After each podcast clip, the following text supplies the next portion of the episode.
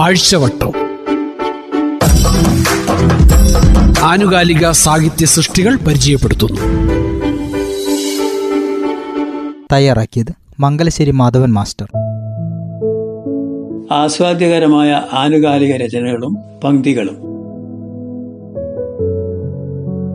ഉന്നതരായ വിമർശകർ സർഗ സൃഷ്ടാക്കളോളം നമ്മുടെ വായനയിൽ ഉന്മേഷം നിറച്ചിരുന്ന കാലഘട്ടമുണ്ടായിരുന്നു. കേസരി ബാലകൃഷ്ണപിള്ള മുതലുള്ള വിമർശകർ കഥാകൃത്തുക്കളുടെയും കവികളുടെയും മുന്നിലോ ഒപ്പമോ നടക്കുന്നവരായിരുന്നു. വായനക്കാർ അവരുടെ വാക്കുകളെയും ആദരവോടെ ചെവിക്കൊള്ളുന്നുണ്ടായിരുന്നു. എന്നാൽ കാലം പോകെ സർഗാത്മകമായ വിലയിരുത്തലുകൾക്ക് പകരം നമ്മുടെ വിമർശന രംഗത്ത് വൈര്യനിര്യാതന ബുദ്ധിയും മിത്രപോഷണ സിദ്ധിയും മാത്രം നിറഞ്ഞു. അതോടൊപ്പം വായനക്കാർ വിമർശകരുടെ വിലയിരുത്തലുകളേക്കാൾ സ്വന്തം ബുദ്ധിയും ഹൃദയവും പറയുന്നത് പിൻപറ്റാൻ ശീലിച്ചു. സാഹിത്യ വിമർശനം ഉന്നതമായ ഒരു സാംസ്കാരിക ദൗത്യമായി ഏറ്റെടുത്ത അപൂർവം വിമർശകർ പോലും അപ്രസക്തിയുടെ ഇരുൾ തലങ്ങളിലേക്ക് മറഞ്ഞു.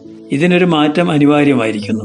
നിരൂപണത്തിന്റെ നഷ്ടപ്രതാപം തിരികെ പിടിക്കാൻ മികച്ച സാഹിത്യ വിമർശനങ്ങൾ ഉൾപ്പെടുത്താൻ മാതൃഭൂമി തീരുമാനിച്ചതിന്റെ പശ്ചാത്തലത്തിൽ ആദ്യ ലേഖനം ഈ ആഴ്ചവട്ടത്തിൽ ആരംഭിക്കുന്നു എന്നവർ പറയുന്നു. കഥയെഴുത്തിൽ കാലാതീതമായ ഒരു പ്രവചന പ്രഭ ഉണ്ടാക്കി വരുന്ന പ്രതിഭയായിരുന്നു ഒ വി വിജയന്റെ കഥനകലയിലെ പ്രവചന സ്വരങ്ങളെ വെളിച്ചത്ത് കൊണ്ടുവരുന്ന പഠനമാണ് ഈ ലക്കത്തിൽ മുഖലേഖനം. ഉജ്ജ്വല ഫലിതവും ഉദാത്ത കാരുണ്യവും വിജയൻ കഥകളിൽ എന്ന പി കെ രാജശേഖരന്റെ നിരൂപണം വായനക്കാർക്ക് മാത്രമല്ല പുതിയ കഥാകൃത്തുകൾക്കും വെളിച്ചമേകിയേക്കും. ഇരുപതാം നൂറ്റാണ്ടിലെ ഏറ്റവും മഹാന്മാരായ ദാർശനികരിൽ ഒരാളായിരുന്ന ലോകം വിലയിരുത്തുന്ന ലുഡ്വിങ് വിഗേൽസ്റ്റീൻ തന്റെ ജീവിതകാലത്ത് പ്രസിദ്ധീകരിച്ച ഏക പുസ്തകമായിരുന്നു ട്രാക്ടറ്റസ് ലോജിക്കോ ഫിലോസഫിക്കസ് എന്ന ലഘുഗ്രന്ഥം. ഈ പുസ്തകത്തിന്റെ മൂലരൂപത്തിന് നൂറു വയസ്സ് തികയുമ്പോൾ ഡോക്ടർ ശ്രീകുമാർ നെല്ലിക്കപ്പള്ളി എഴുതിയ വിശദമായ ലേഖനം ഈ ആഴ്ചവട്ടത്തെ രചനകളിൽ വായിക്കാം. മുഹമ്മദ് റഫിയുടെ സുന്ദരമായ ഒരു ഗാനത്തിന്റെ അറുപതാം പിറന്നാൾ രേഖപ്പെടുത്തുന്ന രവി മേനോന്റെ ഓർമ്മകൾ അംബികാസുധൻ മങ്ങാടിന്റെ കാരക്കുളിയൻ തെയ്യത്തിന്റെ കഥ ഇടവേളയ്ക്ക് ശേഷം വയൽ കുക്കു പങ്ക്തിയിൽ കൃഷ്ണ അനുജൻ എഴുതുന്ന ജീവജാലങ്ങൾ തമ്മിലുള്ള വിസ്മയകരമായ ആശയവിനിമയത്തെ കുറിച്ചുള്ള ലേഖനവും നോവലുകളുടെയും ആത്മകഥകളുടെയും തുടർച്ചയും മറ്റ് അനുബന്ധ രചനകളുമായി ഈ ലക്കവും ഉള്ളടക്ക സമൃദ്ധി കൊണ്ട് വായനക്കാരന്റെ ഉള്ളു തുറക്കാൻ പോന്നവ തന്നെ.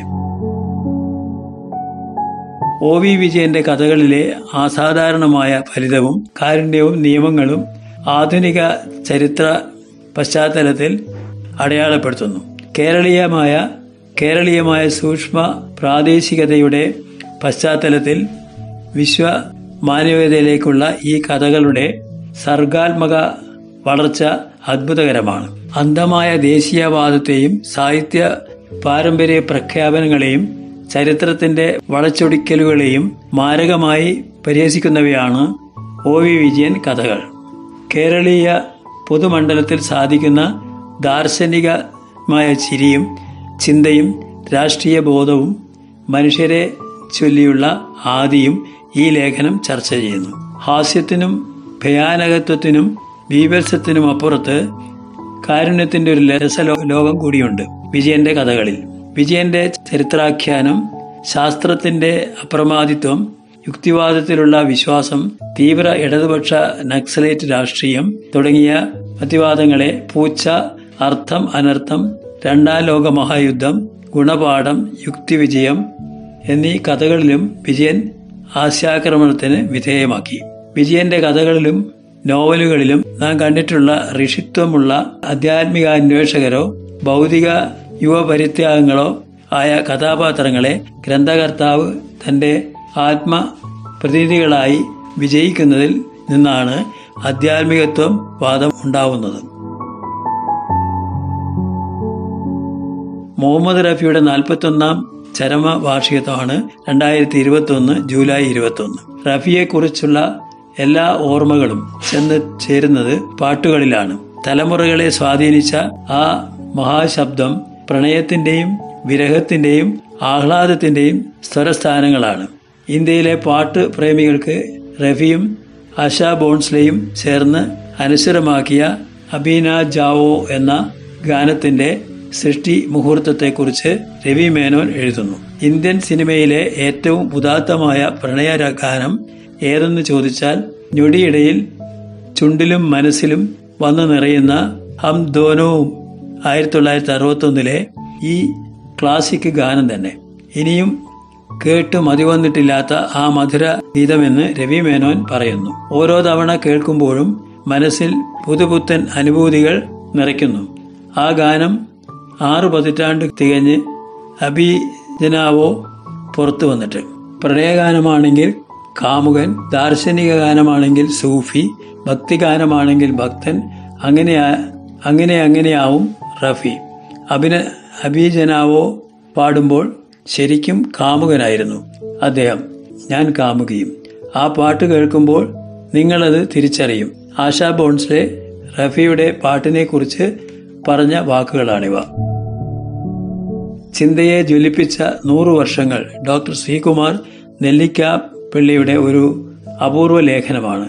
ലോകത്തിന്റെ തത്വചിന്ത ചരിത്രത്തെ സമാനതകളില്ലാത്ത വിധം പരിഷ്കരിക്കുകയും പ്രചോദിപ്പിക്കുകയും ചെയ്ത പുസ്തകമാണ് വിഗർ സ്റ്റൈൽ സ്റ്റൈലിന്റെ ട്രാക്ടറ്റസ്.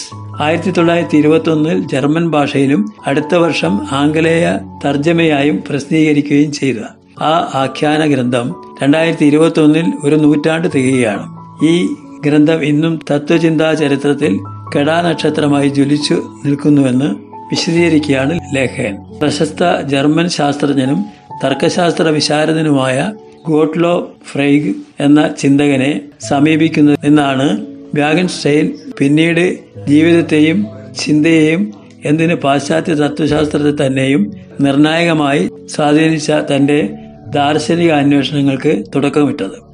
ഫ്രെയ്ഗാണ് കൂടുതൽ പഠനങ്ങൾക്കും ഗവേഷണത്തിനുമായി ബ്രിട്ടീഷ് തത്വചിന്തകനും കാംബ്രിഡ്ജിലെ ട്രിനിറ്റി കോളേജിലെ പ്രൊഫസറുമായ ബട്രാഡ് റസലിനെ സമീപിക്കാൻ അദ്ദേഹത്തോട് ഉപദേശിച്ചത്. ഉജ്ജ്വല പ്രതിഭാശാലിയായ തന്റെ ശിഷ്യനെ റസ്സൽ തർക്കശാസ്ത്രത്തിലും തത്വശാസ്ത്രത്തിലും തന്റെ പിൻഗാമിയായി കണ്ടിരുന്നു എന്നത് ഒരു യാഥാർത്ഥ്യമാണ്. ട്രാക്ടറ്റസിന് റസ്സൽ നൽകുന്ന ആമുഖം അതിപ്രശസ്തമാണ്. ട്രാക്ടറ്റസിനെ ആദ്യകാലത്ത് പ്രശസ്തമാക്കിയതും ഈ ആമുഖമായിരുന്നു എന്ന് വേണം കരുതാൻ. തികച്ചും അസാധാരണ വ്യക്തിത്വമായിരുന്നു. വിഗൻ സ്റ്റൈലിൽ ഒരു സാമാന്യ പ്രതിഭാശാലി ഉറങ്ങുന്നുണ്ടെന്ന് റസൽ സാക്ഷ്യപ്പെടുത്തുന്നു.